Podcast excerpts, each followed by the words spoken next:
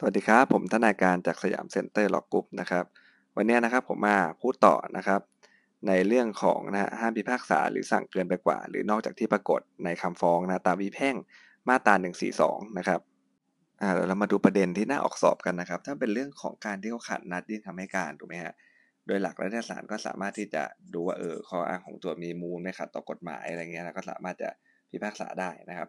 อาจจะเรียกพยานมาสืบที่จำเป็นก็ได้แต่ถ้าเป็นเรื่องที่มันเกี่ยวกับอะไรครับสิทธิในครอบครัวสิทธิภาพบุคคลเนี่ยหรือว่า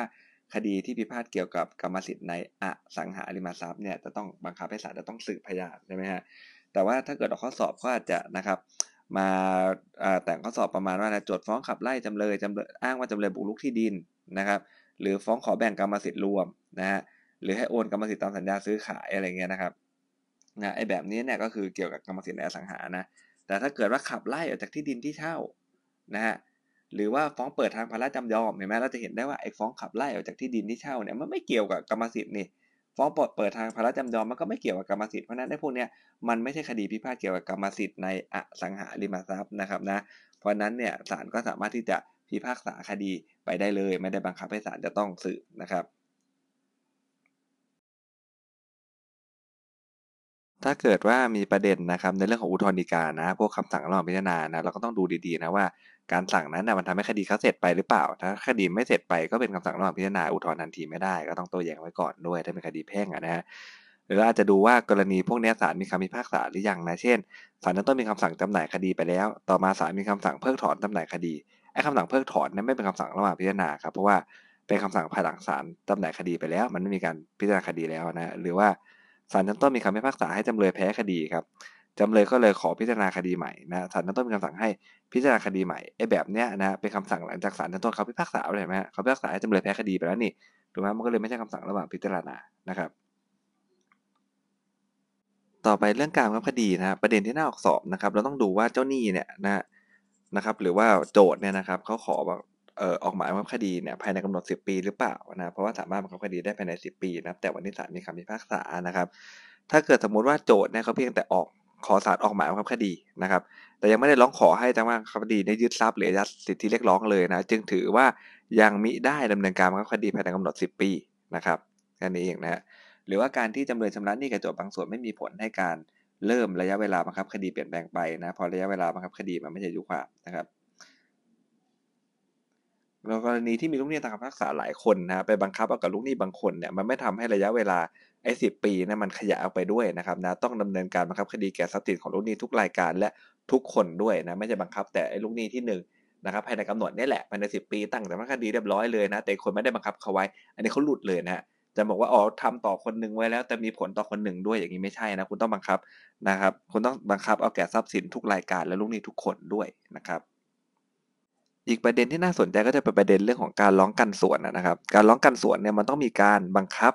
คดีนะฮะหรือว่าบังคับชำระหนี้เอาจากทรัพย์สินของผู้เป็นลูกหนี้ตามคำพิพากษานะมันถึงจะมาร้องขอกันส่วนได้นะครับแต่ถ้ามันเป็นเรื่องของการแบ่งกรรมสิทธิ์ร่วมนะครับนั้นเนี่ยเป็นเรื่องการแบ่งกรรมสิทธิ์ร่วมไม่ได้บังคับเอากับทรัพย์สินของลูกหนี้ตามคำพิพากษาเลยไอ้แบบเนี้ยมันจะมาร้องขอกันส่วนไม่ได้แค่นั้นเองตรงไปตรงมาเลยนะฮะถ้ามันเป็นเรื่องที่ดินนะฮะเจ้าของร่วมกันยังไม่ได้แบ่งแยกกันวันดีคืนดีเอามายึดที่เราซะงั้นเราทำยังไงได้ครับยังไม่ได้แบ่งแยกจะมาขอกันส่วนหรือขอให้ปล่อยทรัพย์ที่ยึดไม่ได้เพราะว่ามันทั้งแปลงหรือไม่รู้ของใครบ้างถูกไหมจะมากันส่วนไม่ได้กันส่วนได้มันต้องมีการแบ่งแยกที่ดินแล้วนะแต่แบบเนี้ยเราไปขอกันเงินนะฮะขอกันส่วนในเงินที่ได้จากการขายทอดตลาดได้นะครับตอนนี้มีกฎหมายแก้ไขใหม่เรื่องทรัพย์เฉพาะสิ่งนะครับนะถ้าเราเป็นเจ้าหนี้ตามคำพิพากษาเนี่ยนะครับพิพากษาให้จำเลยเขาโอนทรัพย์เฉพาะสิ่งให้เราสมมุติว่าเป็นรถยนต์ละคันหนึ่งเนี่ยนะครับแล้วเราสามารถพิสูจน์ได้ว่าเฮ้ยไอ้จำเลยลูกหนี้เนี่ยมันยังมีทรัพย์สินอื่นเนี่ยเพียงพอการชำระหนี้ได้และไอ้รถยนต์คันนี้มันโดนเจ้าหนี้อื่นนะในคดีอื่นเขายึดไว้นะครับนะยึดไว้จะทำการขายทอดตลาดอะไรเงี้ยนะครับเราก็สามารถไปแสดงว่ามันมีทรัพย์สินอื่นนะชำระหนี้ได้นะปล่อยทรัพย์นี้มาให้ผมเพราะมันเป็นทรัพย์เฉพาะสิ่งนะฮะถ้าเกิดสมมุติว่าเราแสดงว่ามันยังมีทรัพย์สินอื่นศาลก็จะปล่อยรถยนต์คันดังกล่าวและไปบังคับการทรัพย์สินอื่นนะแต่ถ้าเราแสดงให้เห็นไม่ได้มันทั้งชีวิตมันเหลืออยู่คันเดียวและอย่างเงี้ยนะครับนะศาลก็จะกฎหมายบังคับนะบัญญัติให้ศาลสั่งให้ผู้ร้องมีสิทธิ์เข้าเฉลี่ยในเงินนั้นได้ก็เข้าไปเฉลี่ยในเงินที่ขายแทนนะครับประเด็นที่น่าสนใจนะครับเกี่ยวกับเรื่องของเงินนะที่ลูกหนี้ตามคำพิพากษาคนภายนอกนำมาวางนะครับวางนะไม่ได้มีผลมาจากการยึดอายัดนะเมื่อก่อนเนี่ยมันจะไปเฉลี่ยไม่ได้นะครับจะไปเฉลี่ยเงินตรงนั้นไม่ได้เพราะว่ามันไม่ได้เป็นผลมาจากการยึดอายัดนะฮะ เรื่องนี้เนี่ยนะครับถ้าเกิดสมมุติว่าเงินนะฮะที่ลูกหนี้ตามคำพิพากษาหรือคำร้องนำมาวางไม่ได้เป็นผลมาจากการยึดอายัดนะให้นำมาชำระหนี้แก่เจ้าหนี้ตามคำพิพากษาผู้ขอบังคับคดีครับเว้นแต่อะไรครับตอนนี้กฎหมายแก้ใหม่นะเว้นแต่ว่ามีเจ้าหนี้ผู้ขอเฉลี่ยตามมาตรา362อยู่ก่อนแล้วนะแบบเนี้ยนะอยู่ก่อนแล้วในขณะที่วางเงินตรงนั้นนะก็ถือว่าไอ้เงินที่วางนั้นเนี่ยเป็นเงินที่ได้จากการยึดหรืออายัดนะครับก็สามารถที่จะมาเฉลี่ยได้นั่นเองนะครับ การขอเฉลี่ยทรัพย์สินตามมาตรา326นะครับกฎหมายบัญญัติได้ที่ภายใน15วันนับแต่วันขายทอดตลาดเห็นไหมฮะก็ขายได้ปุ๊บใน15วันนะก็ต้องเป็นการจัดทำบัญชีการจัดเตรียมเงินตรงนั้นนะในกรอบเวลานั้นนะเราเข้าไปขอเฉลี่ยทรัพย์ได้แต่สังเกตว่ากฎหมายนะฮะไม่ได้ห้ามยื่นก่อนวันขายทอดตลาดนี่แสดงว่าเรายื่นก่อนกันเลยก็ได้นะแต่อย่างช้าเนี่ยมันต้องภายในกรอบ15วันนับแต่มีการขายทอดตลาดไปแล้วนะฮะ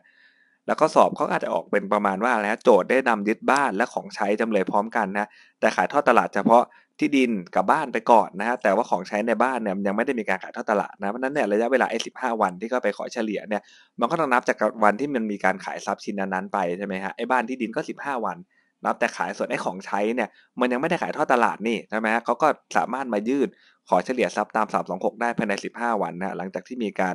ขายนะฮะหลังจากที่มีการขายทอดตลาดนะครับทรัพย์สินภายในบ้านไปแล้วนั่นเองนะครับก็น่าจะมีรายละเอียดนะครับนะประเด็นที่น่าออกสอบแต่เพียงเท่านี้นะครับสำหรับวันนี้สวัสดีครับ